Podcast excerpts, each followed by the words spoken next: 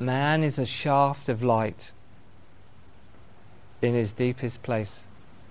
Woman is a spiral of light, myriads actually, in her deepest place.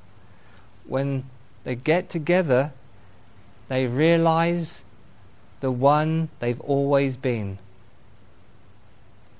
They are one playing two, but they know they're already in union. They cannot ever be apart. That's a mind game. They've always been one. They are non dual. But the belief is that when man and woman, that's it, when man and woman see each other in attraction, their attraction is often, often about want and need and not about the true light of attraction is that, that, that, that they are already one. They are already one. That recognition is often uh, about their wanting and needing. And, and their sheaves that they still want to keep intact. But when you meet the feminine principle or the light, the feminine in a woman, the masculine principle or the light and the masculine in a, in a, in a man, you're not going to keep those sheaves for too long. You're going to do battle to keep them between each other, and the world is that battle. But if you're true, those sheaves will come off pretty fast.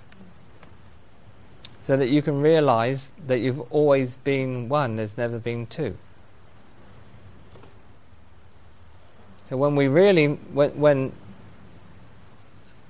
man and woman really meet in that place, there's a lot that's going to move, a lot that's going to shed, a lot that's going to reveal. It's like that knowing gets to see the game, gets to see it inside, outside, and everywhere when it really gets going. And as in the form, particularly in that front part, as in the form, there's a lot of bowing down that's needed in the meeting of the masculine and feminine, in man and woman, or even in this world. You have to bow down. And when you come up, you've bowed down enough to come up changed. New consciousness, deeper, profounder, freer, more available for the movement of real life.